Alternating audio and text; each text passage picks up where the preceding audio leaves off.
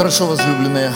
Надеюсь, что вы уже готовы слушать, сконцентрировать внимание. Несколько слов я хотел бы сказать перед тем, как мы приступим к следующей нашей теме. Несколько слов хотел сказать о нашем служении. Господь благословляет нас и дает возможность, что мы живы пока еще, вот шевелимся, и хотя был, была достаточно интенсивная неделя у нас в Украине, потом, как я уже сказал, мы были несколько дней в Виттенберге, Виттенберге, там, кроме того, что я участвовал в нескольких сессиях в той конференции, у нас была еще возможность записывать наши передачи. Возможно, кто-то из вас э, смотрел. У нас есть сейчас новое служение, Библия говорит, называется «Пятиминутные короткие ответы на разные вопросы, которые к нам поступают». Вот. Это э, служение наше началось э, с с нашего сотрудничества с несколькими радиостанциями. Сначала это были радиостанции в Америке, там местные в нескольких городах. Вот. И уже на протяжении нескольких последних месяцев эти передачи, они транслируются в Киеве на обычной вот городской радио, радиостанции какой-то, не короткая, FM, это, наверное, ультракороткий FM-станция – вот, это не христианская станция, и они берут наши программы, и мы, это стоит каких-то денег, конечно, мы собираем деньги и вкладываем туда для того, чтобы... И, и вот мы все больше и больше слышим свидетельства разных людей, которые слышат, э, пишут нам, задают вопросы, просят, э, спрашивают какие-то свои сферы, которые их волнуют. Вот. И сейчас во время нашей поездки в Украину один из братьев, который был с нами, он улетел уже назад в Америку, он договорился еще в двух областях. Мы, скорее всего, будем в Одесской области, возможно, в Винницкой области транслировать. То есть это, это служение получает развитие. Еще одна э, интересная такая часть э, нашего служения, она была всегда, но сейчас она увеличивается – сильнее. Наверное, потому что люди больше времени проводят в интернете. Мы за это время встретили нескольких человек, которые пришли к Богу через наш сайт, у которых не было никаких христианских корней. Вот они просто как-то, каким-то образом вышли на слово.орг, и Господь использовал это, и это, конечно же, радует – радует, что люди, которые не знают Бога, могут примириться с Ним. И вот только подумайте это, это вечная судьба решиться этого человека. И не только этого человека, а вполне возможно семья его. Мы вчера встретили одного брата, молодого из Ирландии, который тоже вот как-то вышел на слово.орг и покаялся сам, потом брат его покаялся – и это распространяется, благая весть распространяется дальше, поэтому мы очень благодарны вам за ваши молитвы. Если вы молитесь, если вы поддерживаете наше служение, это большая-большая часть для нас. Как я уже сказал, оно расширяется, у него есть э, больше и больше возможностей появляется. У нас в церкви примерно 30 человек, волонтеры, которые работают, э, посвящают свое время, чтобы развивать его – вот. Меня спрашивают здесь за книги, пока мы с собой привезли только две книги, которые у нас есть. Это «Драгоценный Христос», книга о Христе, практическая христология, я ее называю это «Кто такой Христос и почему он важен». Очень хорошая книга для, для неверующих. Вот и вторая книга «Как не разбиться в тумане» – это ответы на разные вопросы, которые возникают у разных людей. Это реальные вопросы, которые мне реально присылали, и мы на них отвечали. Поэтому, если у вас еще нет, или вы хотели бы подарить кому-то, можете приобрести, это будет поддержка нашего служения. Мы, мы с этого ничего не имеем, это только для того, чтобы служение могло развиваться. У нас вот-вот выйдут, будет переиздана книга «Придите, поклонимся». Вот, и еще две книги находятся э, в работе, вот, но я никак не могу их дописать, потому что, потому что я вот здесь, я вчера был в Виттенберге, до того был в Украине, вот, а потом после этого всякие разные другие дела, которые, которых у нас очень много. Но мы воспринимаем это как Богом определенный путь, по которому мы идем, стараемся быть благодарными Господу, учиться по пути – и быть полезными, быть полезными для Его Царства, быть полезными для людей, которые здесь ли или вокруг нас где-то дальше. Итак, мы начали нашу конференцию с того, что мы посмотрели вместе на нужду в реформации, на то, что каждый из нас нуждается в том, чтобы Господь обновлял нас.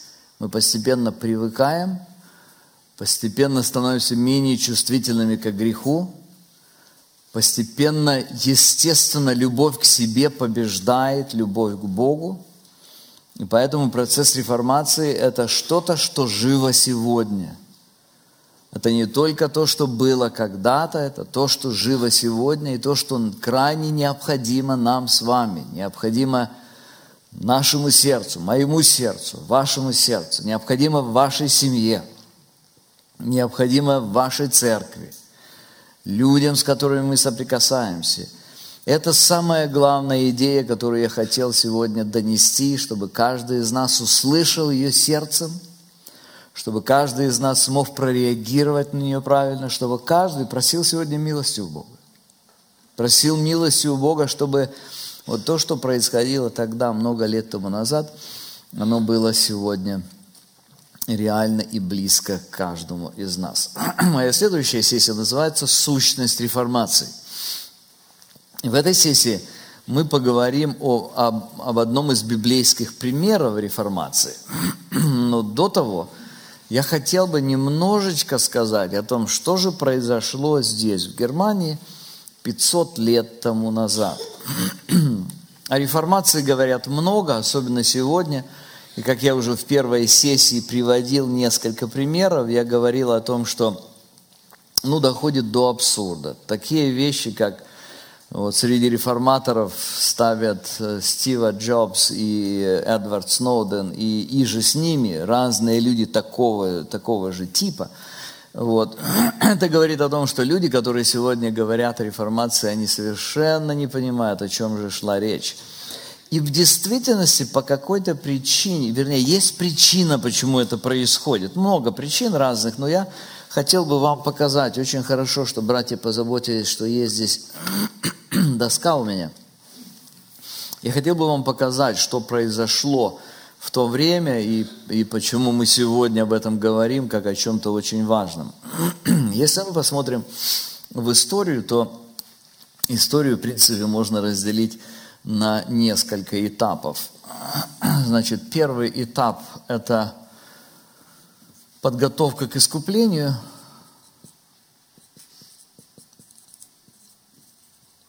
Э, к искуплению. Ну, когда-то было грехопадение здесь, провал человеческий. Вот, первая, третья глава Бытия – и потом уже в 15 стихе Бог говорит о том, что Он однажды семя жены победит семя э, дьявола. Вот. И это большой процесс подготовки к искуплению. Там был Авраам, патриархи, Исаак, Иаков, там был Моисей, там был Синайский завет, там был закон, который был частью этого завета. Там было все ясно сказано, что если вы будете верны, я буду вашим Богом, вы будете моим народом. Там была неверность народа, причем не одноразовая, а продолжающаяся столетиями. Не годами, не десятилетиями, а столетиями народ израильский настырно отступал и противился Богу. В конце концов, Бог уводит их в плен, и Он дает через пророка Иеремию, Иеремия 31-31, Он дает обетование о Новом Завете. Помните эту историю – обетование о Новом Завете – это обетование о том, что сделает Иисус Христос. И Новый Завет был заключен, с, э, был заключен Иисусом Христом. Иисус заключает завет, и Он говорит о том, что этот завет будет радикально отличаться. Чем он отличается? Он отличается тем, что тот завет, говорит, они нарушили, я был верен, Бог говорит, а они нарушили. А новый завет будет таким, что я возьму э, слово, заповеди, закон и напишу в сердце. И дальше в 32 главе 42 стих, 40 стих он говорит, «И страх Божий, страх мой вложу в сердца их, чтобы они не отступали от меня». То есть он говорит, это будет завет совершенно нового типа. Это то, что произошло во время э, жертвы Иисуса Христа. Искупление совершилось. Здесь вот искупление э, совершилось крестом, и Новый Завет был заключен. Естественно, возникла церковь. Это все продолжалось достаточно долго, три столетия примерно. И потом середина IV века, когда церковь становится государственной, IV век, там 300, начиная с 313 года до 354, кажется, год, когда официально э, церковь фактически стала государственной. И потом это продолжалось, я так сокращу, до 1517 года. Скажем, 17 хотя это было, конечно, не в один год это все происходило. Что за это время произошло? Если вот в этот период, до IV века, это первая церковь, так мы назовем ее, первая церковь, здесь христиане страдали и гнали, они находились в состоянии Э, выживания. Хотя и здесь были разные проблемы, появлялись, были некоторые лжеучения, и церкви нужно было противостоять этому. Было много, много разных э, деталей, связанных с этими проблемами, но, но церковь была живой. То после того, когда церковь стала государственной, то вер, верующим стало быть модно, и люди стали постепенно все больше и больше формально верующими. То есть, когда за это не нужно платить, то легко быть верующим, не имея внутренней действительности веры. Вот. И поэтому вот за вот этот период, смотрите, ну, допустим так, 300, 350 год там, или 54 год, вот за вот этот период до, до 1517 года это примерно 1200 лет. Вот за этот период времени, естественно, сформировалась в умах людей, в церковной практике позиции, которые были вот типа того, о чем я говорил вам, что если человек э, все эти реликвии увидит, все эти останки там мощей, вот, то он э, тысячу, вернее, миллион девятьсот тысяч лет ему скостят. Э, в, в чистилище он там не будет мучиться. Вот. То есть самые разные странные отступления от Евангелия произошли. Вот. Люди, правда, Мартин Лютер был не первый. До Лютера был, э, это был 14 век, был э, Джон Уиклиф. Вот. Виклиф, он, это был англичанин, Уиклиф. Uh, англичанин, который преподавал в Оксфорде, он был пастором, священником, и он первый поднял тему, ну, нужно вернуться к Писанию. И когда он поднял эту тему, все, в принципе, говорили, that's okay, это нормально, пусть вернемся к Писанию. Но тогда, когда он стал возвращаться и стал говорить, подождите, тогда, тогда нам э, не нужно крестить детей. Тогда вечеря Господня – это не снова жертвоприношение Христа. Тогда священникам нужно жить правильно. Когда он стал поднимать эти вопросы, ему тогда стали говорить, о, не-не-не, подожди, подожди, подожди, ты слишком далеко пошел. Сняли его там со всех постов, он убежал в Германию. Э, и здесь, в Германии, он переводил Библию на английский язык. Вот, правда, он переводил с вульгаты, то есть с латынского. Вот. Но он заложил основание. И потом Ян Гус в Чехии, он, пользуясь, или так скажем, он со своего университета пражского поехал туда, в Оксфорд, и там соприкоснулся с учением Виклифа, и оно его зажгло, и он приехал, вернулся туда, назад себе в Прагу, и там стал проповедовать. И помните, чем, чем это закончилось, его сожгли на костре. Но это учение о реформации – Заметьте, 14 век Виклиф, 15 век Янгус, Янгус, вот, и потом 16 век вот уже Лютер. Вот, э, реформация Лютера, она началась, она началась с реформации его жизни. И сейчас вот я хочу вам показать несколько вещей, которые, почему, почему четыре, вернее, пять принципов реформации, почему они были важными. Но здесь есть еще один фактор, к которому я хочу вернуться. Дело в том, что когда реформация произошла, вот это 16 век, с этого момента два движения возникло. Два движения. Значит, вот этот период был ознаменован властью церкви. Власть церкви католической церкви. Реформаторы что сделали? Они отдали власть Богу.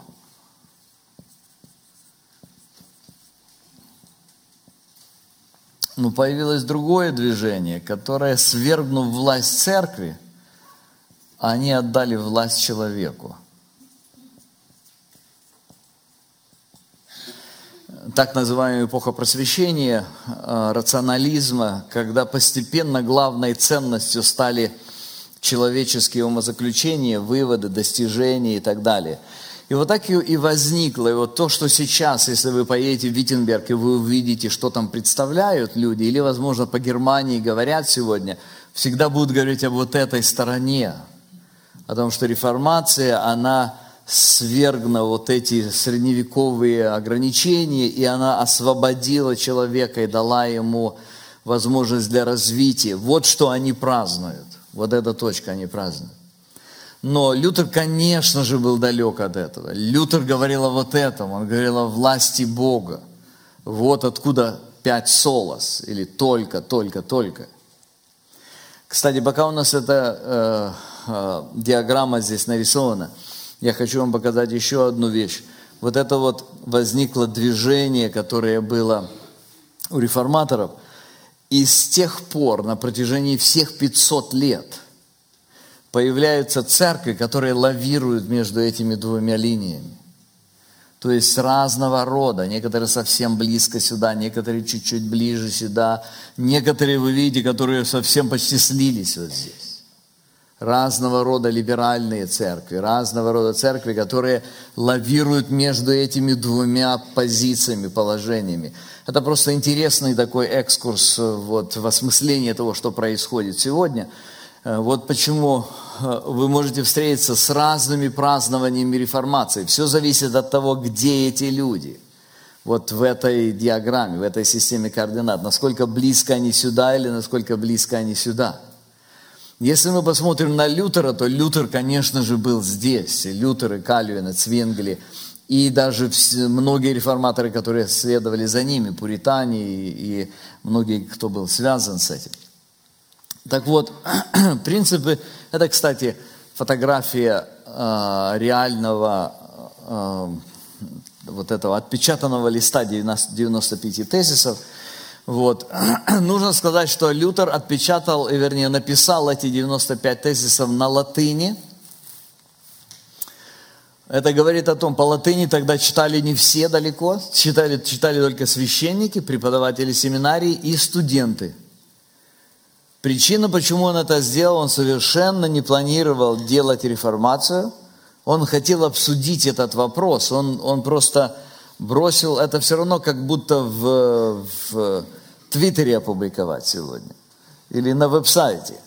Он прибил к дверям этой церкви, в которую большинство студентов университета, э, она так называемая университетская или церковь крепости, Castle Church, вот, для того, чтобы люди могли, чтобы дискуссию э, поднять на эту тему э, об индульгенциях – вот. Ну, как это бывает э, очень часто, то, что птичка вылетела, уже ее не поймаешь. Вот. Студенты перевели на немецкий язык это быстро.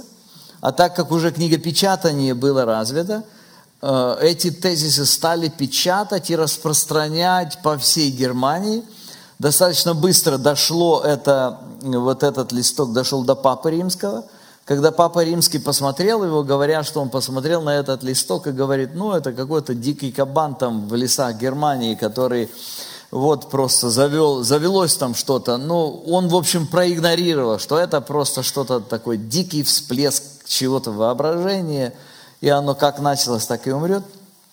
Оказалось, не умерло, и все больше и больше людей стали это воспринимать. И потом папа посылает одного эмиссара, одни дебаты проходят – в 2018 году, потом другого эмиссара, в 2019 году проходят дебаты, в конце концов в 2020 году его отлучают, принимают решение об отлучении.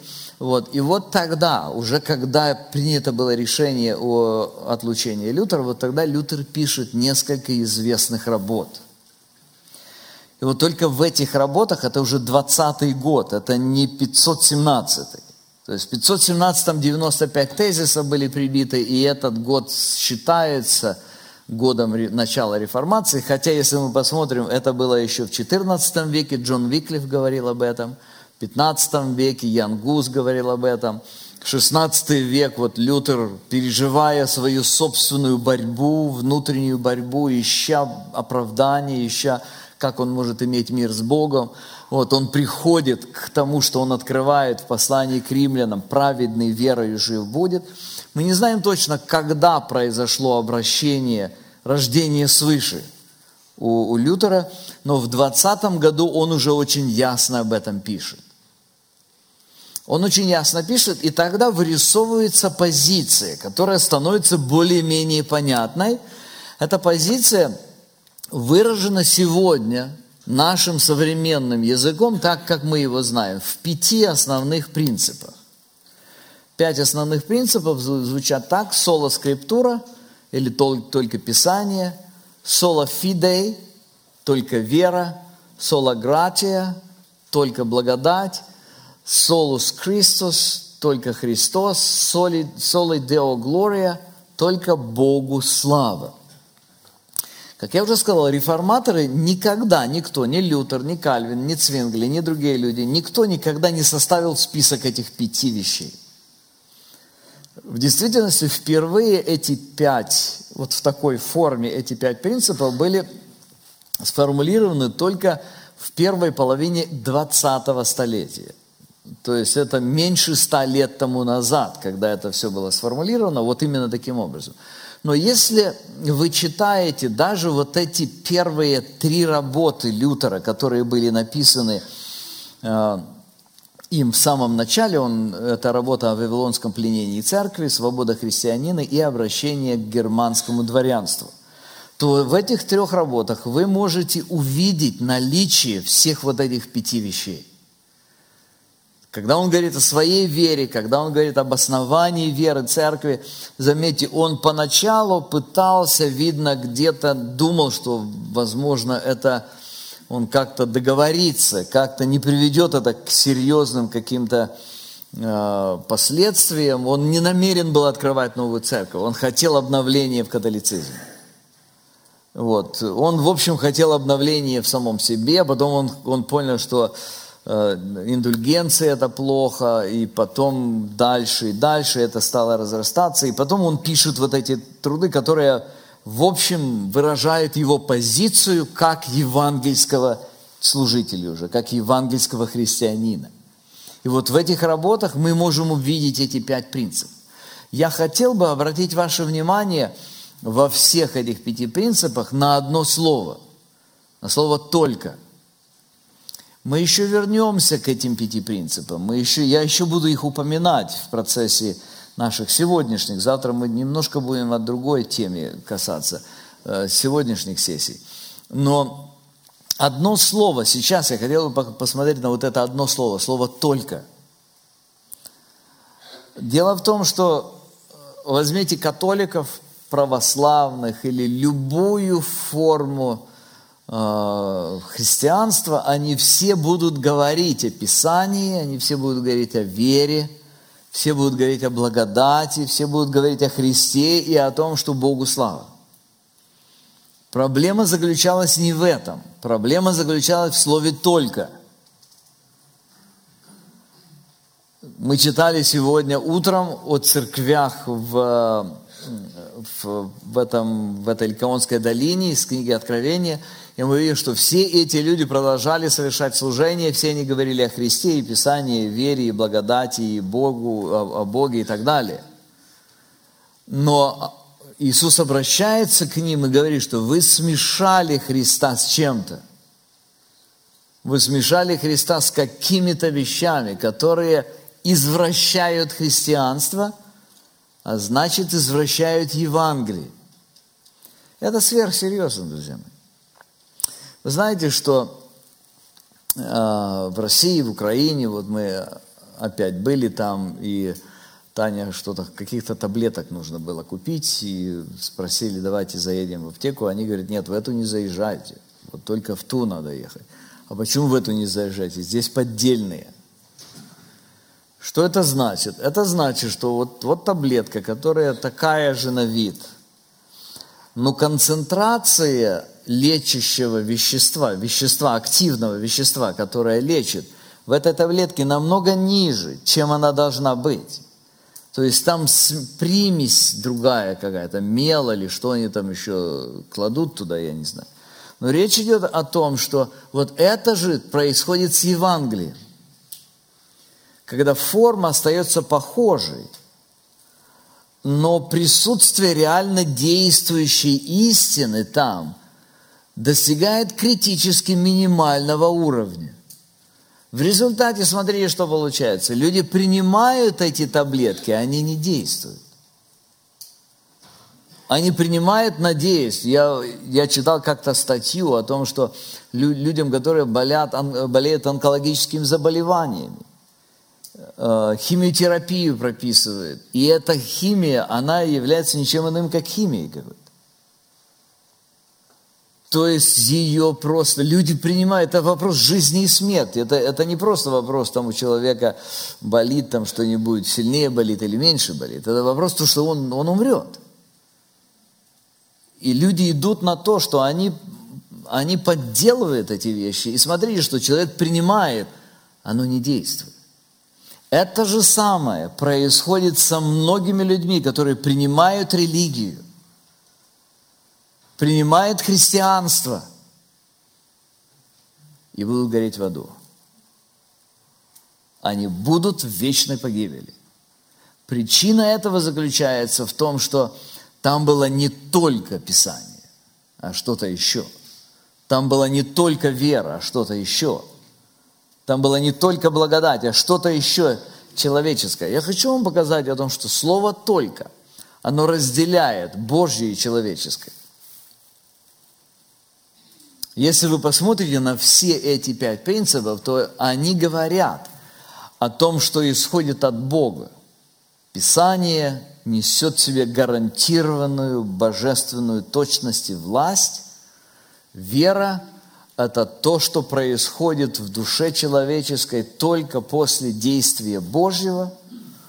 Благодать говорит о том, что дает Бог и дает даром – Христос говорит о том, что только жертва Христа, которая дает нам спасение, и только Богу слава говорит о том, что все это существует только для одной цели, не ради нас, а ради Него.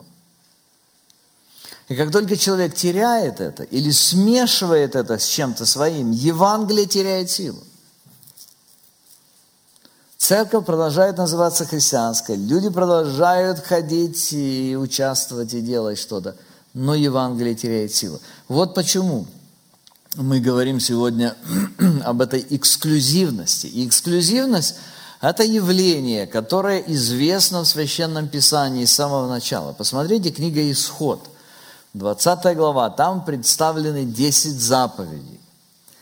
Самая первая заповедь, посмотрите, «Я, Господь Бог твой, который вывел тебя из земли египетской, из дома рабства. И посмотрите, что следующее. Да не будет у тебя других богов. Бог абсолютно эксклюзивен. Мы сегодня живем в обществе, в котором общество такое всеобъемлющее, всеядное, общество, которое ну, говорит о том, что и вы правы, и те правы, и все правы, да будет мир во всем мире. Вот примерно так люди говорят. Но Писание говорит совершенно о другом. Писание говорит о том, что есть только один Бог, другого нет. И когда человек признает властвующим или контролирующим его жизнь что-либо другое или кого-либо другого, кроме истинного Бога, он идолопоклонник. Он восстает против настоящего Бога. Вот почему Ветхий Завет чрезвычайно эксклюзивно показывает это. Вот почему за это все наказывалось смертной казнью. Вот почему Бог непосредственно поражал народы, поражал священников даже. Помните, внесли чуждый огонь сыновья Аароновы. И Бог поразил их там. Причина на это была. Это не просто так, что вот Бог хотел показать этим людям, что Он свят, и служение Ему требует признания Его права определить, каким будет это служение, а не нашего права. То есть Библия очень ясно говорит о том, что Бог эксклюзивен. Когда мы говорим о том, что сегодня мы живем вот в это время, и мы, в принципе, мы имеем дело с одной проблемой. Нам нужно внимательно смотреть, что же в нашей вере, в нашем христианстве пришло или добавлено самими людьми. Наша задача в том, чтобы а, сделать все для того, чтобы иметь вот это чистое посвящение Писанию. Настолько, насколько, или продолжающее э, посвящение, которое продолжает очищать нас, самих себя. И, пользуясь Божьей благодатью, переживать это очищающее действие. Так вот, синкретизм, синкретизм, в котором смешивается Божье и человеческое, был присущ израильскому народу. Синкретизм был основной проблемой. То есть они служили Богу, но вместе с этим они постепенно перенимали разные практики окружающих их народов. Иногда это выглядело более-менее невинно, иногда это было все более и более сложно, все более и более открыто, явно было неправильно.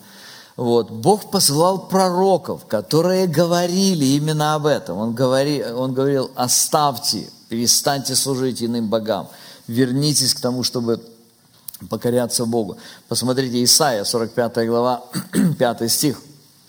«Я Господь и нет иного, нет Бога, кроме меня. Я припоясал тебя, хотя ты не знал меня, дабы узнали от восхода солнца и от запада, что нет, кроме меня. Я Господь и нет иного».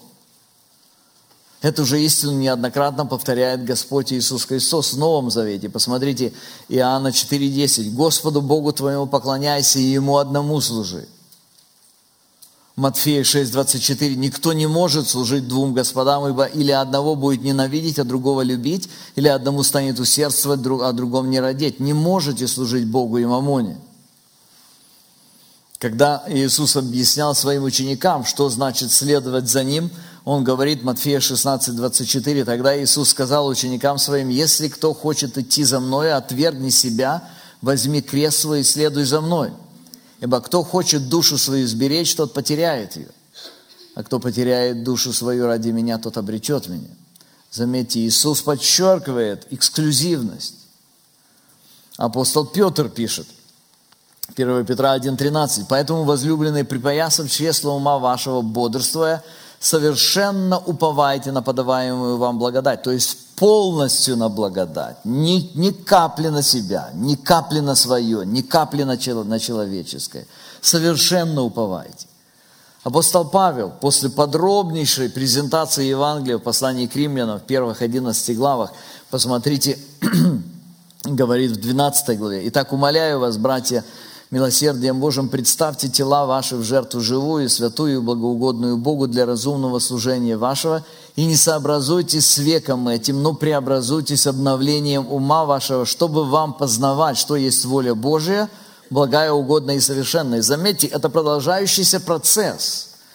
Посмотрите на слово «преобразуйтесь обновлением». Слово «преобразуйтесь» стоит в настоящем времени. Это значит продолжающийся процесс – то есть он говорит о том, что мы постоянно находимся в состоянии, в котором мы впитываем в себя загрязнение из окружающей нас среды, из мира, который вокруг нас.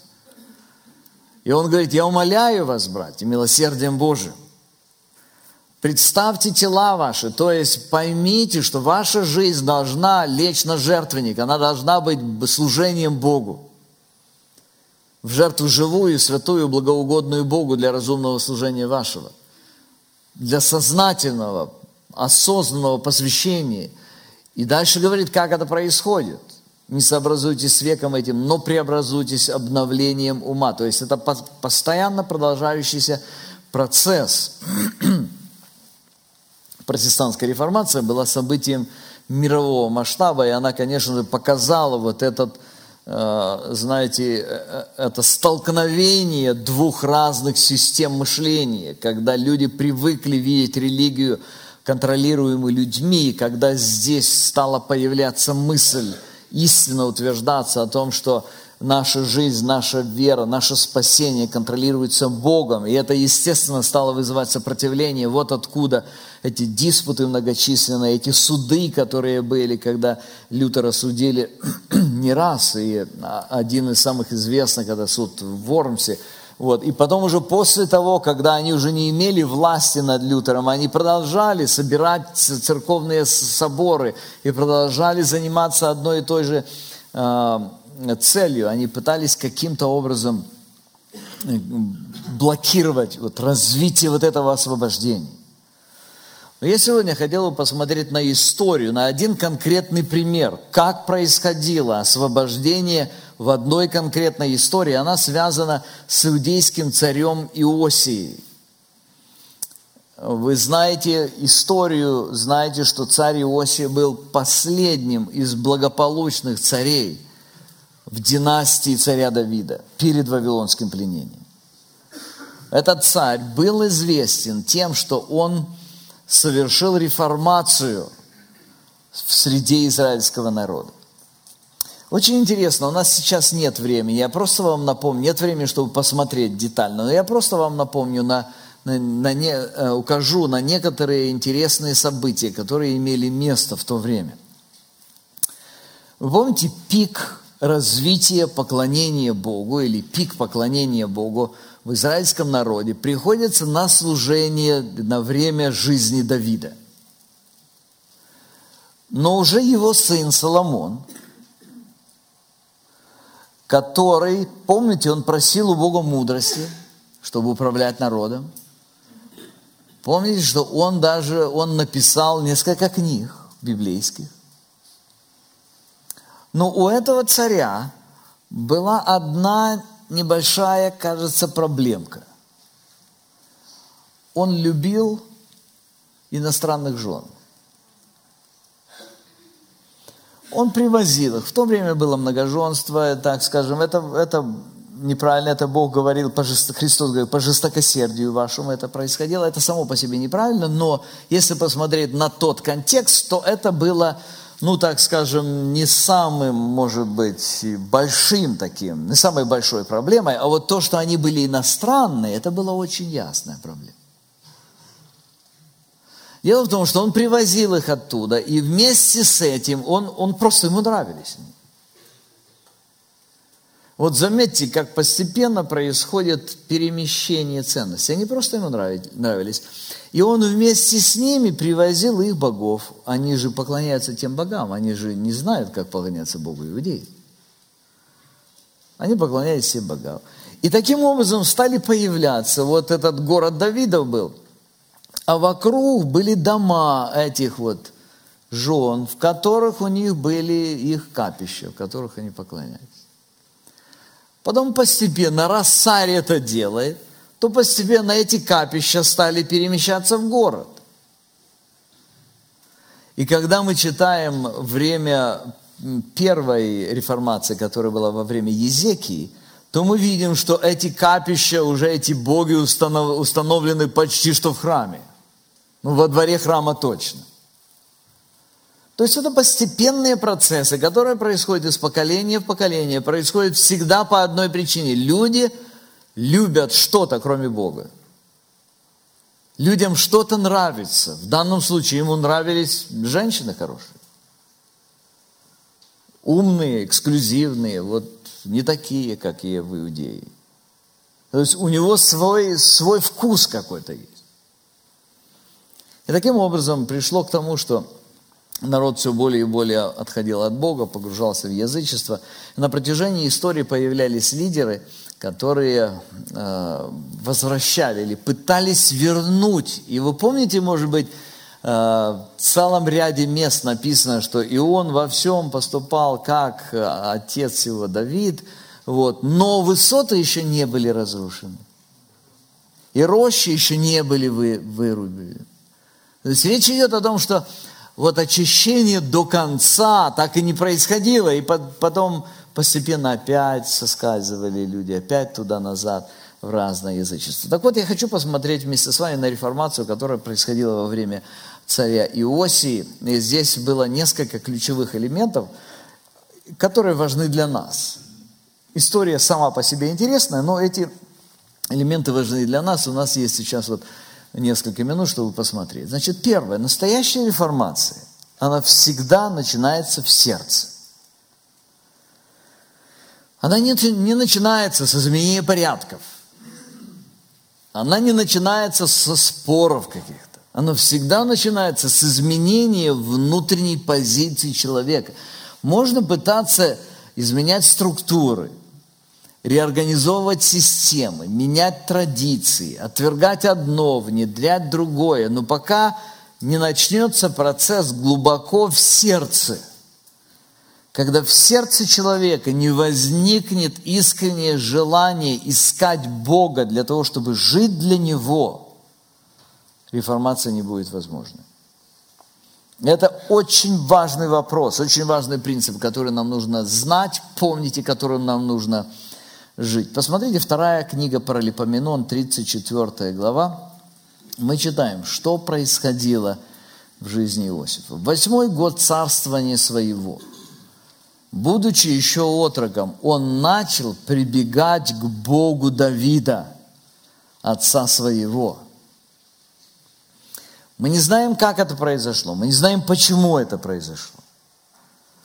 Мы не знаем, кто стал инструментом, который привел Иосию к тому, что он стал ценить Бога, он полюбил Бога, он стал жить Богом. Но мы знаем точно, что эта перемена началась в его сердце.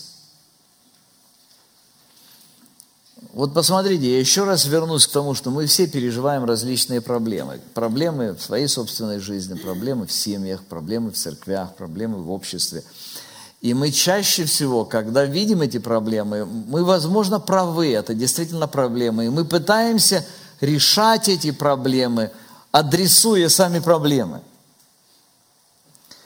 Но реформация только тогда успешна, когда она начинается с изменения, которое происходит в сердце. Это изменение на глубоком духовном уровне. Он начал прибегать к Богу Давида. И посмотрите, а в 12 год, то есть 4 года потребовалось ему, он прибегал к Богу Давида 4 года, познавая Бога, углубляя свои отношения с Ним. А в 12 год понял, что нужно очищать Иудею. То есть он делает это не потому, что модно. Он делает это не потому, что он, ему дизайн не нравится другой, старый больше нравится. Он делает это по причине того, что он начал прибегать к Богу Давида, и Бог, которого он полюбил, стал реально открывать ему, что так не должно быть. Должно быть по-другому. Удивительно, что даже после многолетнего погружения народа во тьму язычества – люди понимают, что возвращение к Богу связано с более полным посвящением Ему. Посмотрите, еще одна реформация, которую я упоминал уже, это реформация Езекии, 2 Паралипоменон, 29 глава, с 1 стиха. Езекия воцарился 25 лет. Первый же год царствования своего, в первый месяц он отворил двери Дома Господня, возобновил их, велел прийти священникам, левитам, собрал их на площади Восточной и сказал им, послушайте меня, левиты, ныне осветитесь сами и осветите дом Господа Бога Отцов ваших и выбросите нечистоту из святилища. Теперь у меня на сердце заключить завет с Господом Богом Израилем. То есть опять речь идет о сердце. Это же происходит э, в, во времена священника Ездры. Ездра 7 глава 10 стих. Потому что Ездра расположил сердце свое к тому, чтобы изучать закон Господь. Реформация невозможна по-другому. Реформация только тогда будет иметь эффект, когда что-то произошло в сердце того человека, который становится мотиватором, двигателем реформации. Истинная реформация жизни – это всегда глубоко духовный процесс, который рождается глубоко в сердце. Самая большая проблема людей в их мнимой самодостаточности. Мы всегда думаем, те не так, эти не так, порядок не такой, нам нужно что-то поменять, нам нужно что-то переустроить. Друзья, никогда успешным не будет. Скандалов наживем, проблем э, приобретем. Но реформации не будет никогда. Только тогда, когда в сердце происходит перемена, когда мы сознаем потрясающее величие Божие, когда мы осознаем свою нищету, когда мы понимаем, что мы нуждаемся в Нем. Вот почему, вернемся к книге Откровения, 3 глава, 17 стих, а, это послание к Ладикийской церкви, ибо ты говоришь, я богат, разбогател, ни в чем не имея нужды, а не знаешь, что ты несчастен и жалок, и нищий, слеп и нах. То есть реформация начинается только тогда, когда люди понимают свою величайшую нужду в Боге. Это произошло с Мартином Лютером. Если посмотреть на наше время, то реформация сегодня намного более сложное явление, чем это было 500 лет тому назад. Потому что Лютер, когда он еще был католиком, когда он жил в католической системе, он понимал, что хотя Папа Римский и обещает то, что он не может дать миллионы лет а, освободить из э, чистилища, но речь хотя бы шла о вечной жизни. В сегодняшнем, в сегодняшнем мире речи о вечной жизни не идет. Он хотя бы обещал, что таким образом ты будешь праведным перед Богом. Сегодня люди абсолютно не беспокоят, праведность или неправедность перед Богом. Они даже и не думают о том, что нужно быть праведным перед Богом. Они себя стандартом давно сделали. И они давно говорят о том, что, ну, если я встречу Бога, есть некоторые говорят, я спрошу, а почему ты это делал? И вот это, он пусть ответит передо мной. То есть мы живем совершенно в другой реальности сегодня, намного более сложной реальности. Но перед тем, как изменить мир, реформация сначала произошла в сердце Лютера, радикально изменив его самого. Она движима была искренним поиском Бога, искренним желанием иметь мир с Богом, быть праведным перед Богом по-настоящему. Второе. Настоящая реформация, она, во-первых, начинается в сердце, во-вторых, она всегда связана с Писанием. Только Писание. Вы помните, что Мартин Лютер с того момента, когда он попал в эту грозу, наверное, все слышали эту историю, когда он молился и просил святую Анну, покровительницу всех шахтеров, он был из семьи шахтеров – покровительницу всех шахтеров, что если она ему спасет жизнь, то он посвятит свою жизнь э, и уйдет в монастырь. Он действительно не погиб, он ушел в монастырь, сдержал свое слово, и там он старался быть праведным, но на основании того, что говорили люди. Что он делал? Он изнурял себя постами он исповедовал свои грехи. Это все таинство церковное, основанные на церковных традициях, на церковном предании. Он ходил и смотрел эти реликвии, много мощи все эти, много-много раз.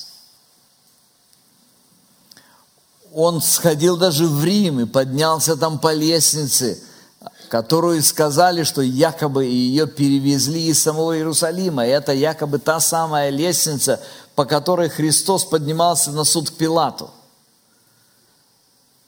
И было учение такое католическое, что если ты поднимешься по этой лестнице, творя на каждой ступеньке молитву специальную, то когда ты поднимешься до конца, то тогда уже все грехи тебе точно отпущены. ты тогда уже точно будешь править. И вот это было в 1511 году, когда Лютер поднялся по этой лестнице, зашел туда и понял, он говорит, потом пишет, две вещи меня поразили в Риме. Первое, моральная распущенность священства. Рим оказался грязным, морально грязным. И второе, абсолютная лживость и бездейственность того, что они учили. То есть, когда он поднялся по этой лестнице, первые слова, которые, которые он сказал, а кто может гарантировать, что это правда? Ничего не произошло, нет никакой гарантии, что ему действительно грехи отпущены. И вот потом он стал прибегать к Писанию. заметьте, он давно изучал Писание. Но это было не только Писание. Он изучал Писание, но основывался на чем-то другом практически. И вот тогда он стал изучать Писание, и тогда он читает эти слова. Он говорит, а праведный верою жив будет. И он тогда стал читать глубже и дальше послание к евреям, он стал понимать, к римлянам, он стал понимать тогда эту чрезвычайно важную истину, что оказывается, когда мы доверяем Евангелию Иисуса Христа, тому, что Христос умер за нас, и Он дал нам свою праведность, Он оправдал нас – вот тогда Бог своим авторитетом гарантирует, праведный верою жив будет. Он станет действительно спасенным человеком. Это произошло с Иосией. Посмотрите, что происходит. Вторая Паралипоменон 34 глава 16 стих. «Когда вынимали они серебро, принесенное в дом Господень, тогда Хелкия священник нашел книгу закона Господня, данную рукой Моисея, и начал Хелкия и сказал Шафану писцу, книгу закона я нашел в доме Господнем. И подал к Хелкие эту книгу Шафану, и понес Шафан книгу к царю, и принес при этом царю известие. То есть речь идет о том, что люди давно уже забыли о том, что был закон. Заметьте, Богослужение совершается, церемонии все, все на месте, все делается, а Библию перестали читать. Находят. В четвертой книге царств, продолжение истории этой мы читаем, 22 глава, 10 стих. «И донес Шафан писец царю, говоря, книгу дал мне Хелкий священник, и читал ее Шафан перед царем. Когда услышал царь слова книги закона, то разодрал одежды свои. Знаете, почему он разодрал одежды свои? Послушайте, что он говорит. Послал царь Хелки и священнику Ахикаму, сыну Шафанова и Ахбору, сыну Михеину, Шафану Пису и Аси, слуге царскому, говоря, пойдите, вопросите Господа за меня и за народ, и за всю Иудею о словах сей найденной книги. Потому что велик гнев Господень, который воспалал на нас за то, что не слушали отцы наши слов книги этой, чтобы поступать согласно с предписанным нам. То есть смотри, что происходит. Он открывает для себя книгу закона, открывает Библию, и когда он читает, он воспринимает ее очень серьезно, как авторитетное слово. Он говорит, если это все так, как написано, то тогда мы живем неправильно. То тогда мы находимся под действием Божьего гнева. Вот что значит только Писание. Вот отсюда начинается реформация. Вот почему Писание призывает нас возлюбить Э, Божье Слово. 1 Петра 2.2. Как новорожденные младенцы, возлюбите чистое словесное молоко, чтобы от него возрасти во спасение. В другом месте он пишет, что Слово является инструментом, посредством которого мы наполняемся Божьей природой, Его новой жизнью. 2 Петра 1.4 написано, которыми дарованы нам великие драгоценные обетования, чтобы вы через них сделались причастниками божеского естества – удалившись от господствующего в мире растления похоти. Заметьте, через них, через обетование это все происходит. Друзья мои, Слово обладает реальной силой. Оно реально коммуницирует Божью жизнь нам. При условии, если мы относимся к Нему как к Божьему авторитету, который очень серьезно говорит. Апостол Павел во втором послании к Тимофею, в третьей главе, говорит, что Слово является инструментом, который способен сделать нас целостными, полноценной личностью. 3 глава, 13 стих, он говорит, «Злые же люди и обманщики будут преуспевать во зле, вводя в заблуждение и заблуждаясь, а ты пребывай в том, чему научен и что тебе верено, зная, кем ты научен. При том же из детства знаешь священные писания, которые могут умудрить тебя во спасение верою во Христа Иисуса – все Писание богодухновенно и полезно для научения, для обличения, для исправления, для наставления в праведности. Да будет совершен Божий человек, ко всякому доброму делу приготовлен. Заметьте, друзья мои, всякая истинная реформация становилась возможной только тогда, когда появлялось серьезное отношение к Божьему Слову. Это то, что касается и нас с вами сегодня – Заметьте еще раз, посмотрите реакцию этого царя, 11 стих. Когда услышал царь слова книги закона, то разодрал одежды свои. Это был знак глубочайшего сокрушения. Я хочу задать вам вопрос. Когда последний раз вы глубоко сокрушались, читая Библию? Мы читаем много книг, сегодня много разных книг. И мы говорим, вот интересно написано – я заметил такую вещь. Сегодня, казалось бы, это очень хорошо, что есть много книг, очень хорошие книги, они фокусируются на объяснении Писания. Но, к великому сожалению, многие люди, читая книгу, книги, перестали читать Библию. Очень мало читают Библию. Я постоянно, имея дело с людьми, э, говорю о тех или иных местах Писания, я все время хочу, чтобы человек, я прошу человека, чтобы он открыл – я вижу, как многие люди очень плохо ориентируются в Библии. Для них она какая-то неизвестная территория. Видно, что они мало ей занимаются. То есть это, это серьезное, серьезное дело. Нам сегодня некогда читать Библию. Мы заняты. У нас много самых разных дел. А ну-ка попробуй все эти погремушки, которых iPhone, э, компьютер, э, YouTube, всякие разные вещи. Я, я уже не говорю за тех, кто в, видео, в видеоиграх сидит. Ты здесь только все блоги христианские прочитай, попробуй. Я уже не говорю за плохое что-то. Ну, совсем до Библии не доходит время. Так вот, всякая реформация, она начинается с возвращения сердца. Она начинается в сердце, и она обязательно будет связано с изменением отношения к Писанию. Иисуса Навина 1.8. «Да не отходит сия книга закона от уст твоих, но поучайся в ней день и ночь, чтобы в точности исполнять все, что в ней написано, тогда ты будешь успешен». Только тогда это будет происходить.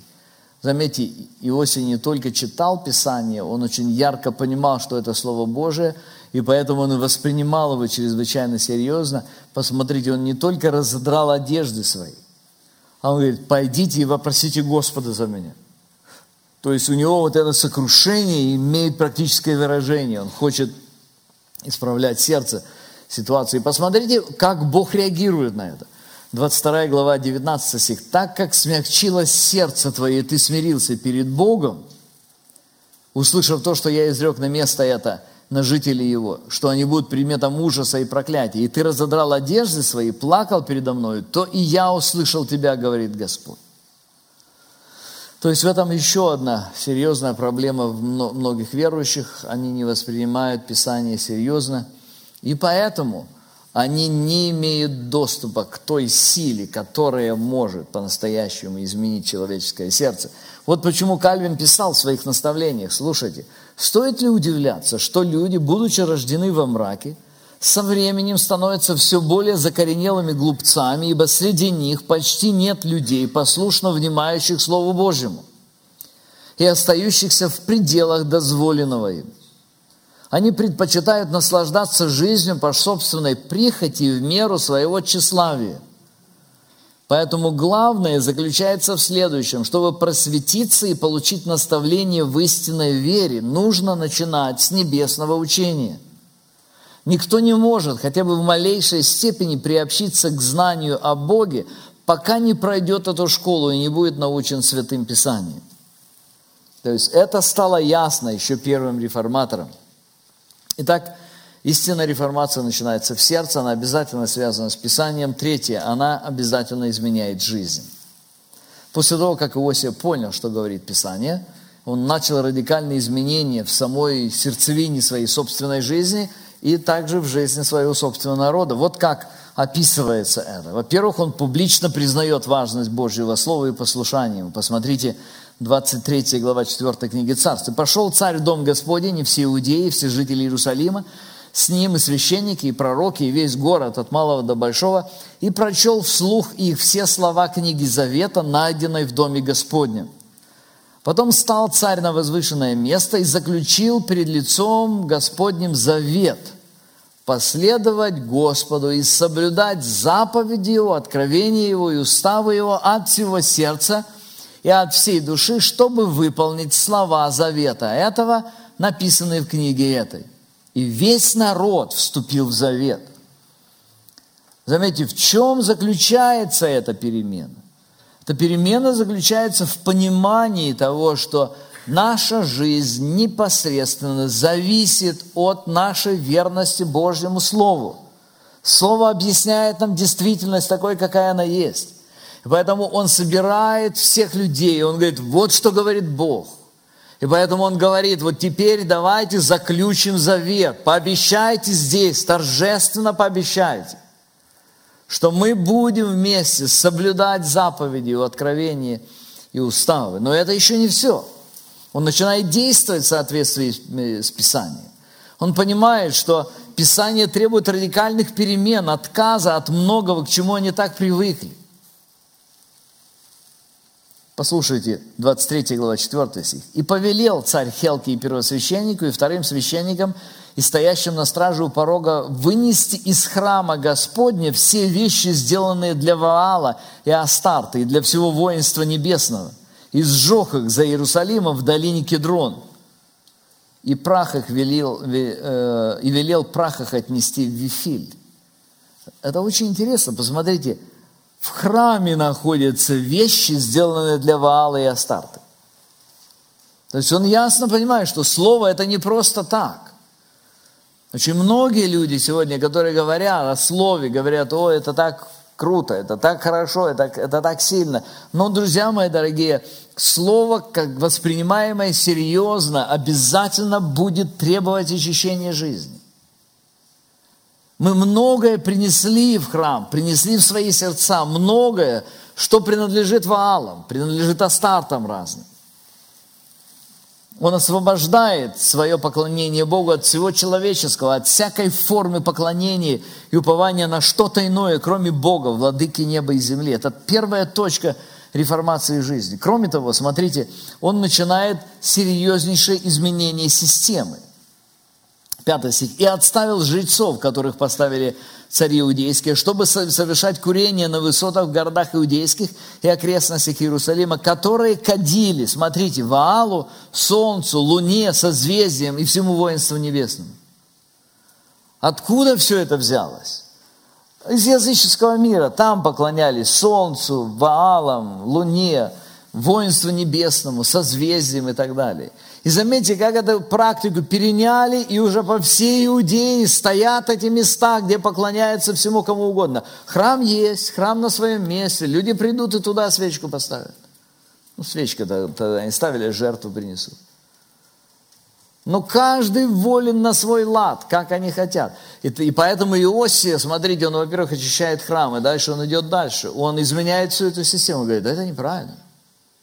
Так не должно быть. Жизнь должна быть полностью посвящена Богу. Целая система. Но это еще не все.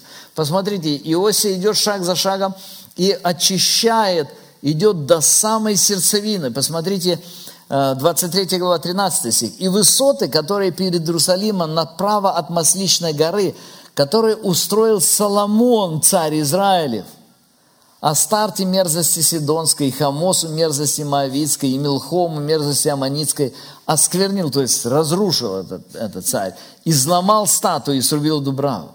Заметьте, эти высоты, которые посвящены были различным языческим богам, направо от Масличной горы, то есть город Давидов, если вы представляете географию Иерусалима, город Давидов находится по эту сторону долины Кедрон – Дальше через этот поток Кедрон переходишь, гора Илионская или Масличная гора. И вот направо еще от этой горы. То есть это вот эти, эти мерзости, которые были построены Соломоном для этих иностранных жен. И вот он здесь, посмотрите, приходит к тому, что он внедряется в очень устоявшиеся вещи. Им было более 300 лет – то есть он понимает, что если Писание говорит, мы должны освобождаться от этого. В этом смысл реформации. Итак, мы говорили о том, что реформация начинается в сердце, реформация связана с верностью с Писанием, э, изменение отношения к Писанию, реформация изменяет жизнь, и последняя реформация продолжается всегда, она должна всегда продолжаться. Она никогда не заканчивается. И причина этого в природе жизни, как мы уже говорили в первой сессии, у нас есть постоянная тенденция вниз. История Иосии говорит не только о его блестящих победах, но и о его печальном конце.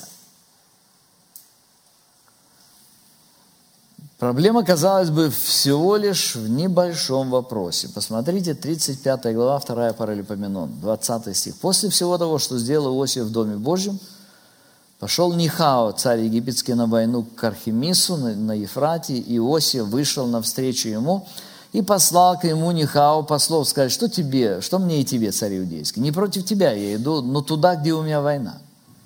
И Бог повелел мне поспешать, не протився Богу, который со мной, чтобы он не погубил тебя.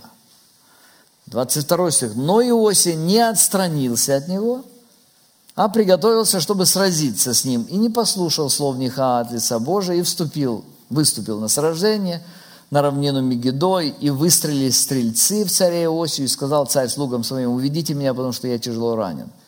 И свели его слуги с колесницы, и посадили его в другую повозку, которая была у него, и отвезли его в Иерусалим, и умер он. И похоронен был в гробницах отцов своих. И вся Иудея и Иерусалим оплакали Иосию. Иосию постигло то, что постигает очень многих.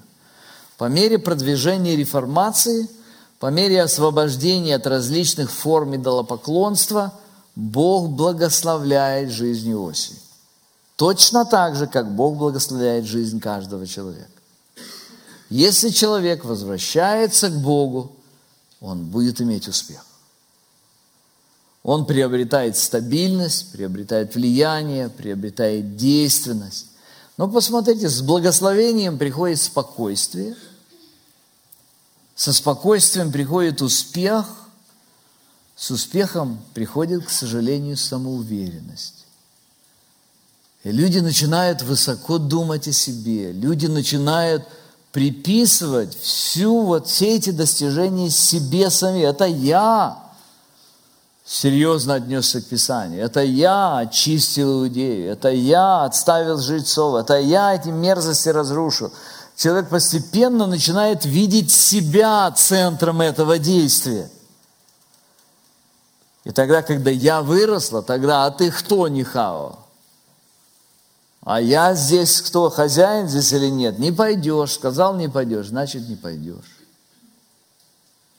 Вот почему, друзья, можно спорить сколько угодно об армянианстве, кальвинизме, православии, католицизме, самые разные вещи. Но чем больше будет человека, тем слабее будет человек. Тем больше гордости будет, тем больше основания для гордости. И это независимо от того, как вы себя называете. Чем больше будет Бога, Его власти, тем больше будет сокрушений тем больше будет понимание зависимости, нашей зависимости от Него. Вот почему для апостола Павла когда-то было это чрезвычайно важным вопросом. В книге филиппийцам, послании к филиппийцам в третьей главе, он говорит о продолжающемся процессе познания Бога. Он говорит, все, что было для меня преимуществом, то ради Христа я почел чудою, и все почитаю читаю ради превосходства познания Христа Иисуса Господа моего, ради Него я от всего отказался. Мы сейчас помолимся, дорогие, и я хотел бы пригласить каждого из вас посмотреть свое собственное сердце и посмотреть, каким образом в вашем сердце, что происходит, если в вашем сердце это посвящение Христу. Если в вашем сердце серьезное отношение к Слову, изменяет ли Слово и Христос вашу жизнь? И продолжается ли эта реформация всегда? Встанем, помолимся. Господи, мы благодарим Тебя за то, что Ты даешь нам эту возможность сейчас прийти к Тебе. Благодарим за истину Твоего Слова, за действие Твоей благодати, за то, что Ты поднимаешь нас, Ты прощаешь, Ты, ты снова и снова обновляешь нашу жизнь. Ты снова, Господи, открываешься нам. И мы сегодня благодарны Тебе за этот пример, за то, что Ты показываешь нам, каким образом мы можем побеждать, каким образом мы можем иметь это, эту благодать, благословение Твоего. Господи, помоги нам быть верными Тебе, помоги, чтобы сердца наши были посвящены служению Тебе, помоги, чтобы наша жизнь была направлена к тому, чтобы Ты действительно действовал в нас и действовал через нас. Благослови нас, благослови остаток этого дня и все, что мы будем говорить еще сегодня. Сделай это живым и ясным для каждого из нас во имя Иисуса Христа. Аминь.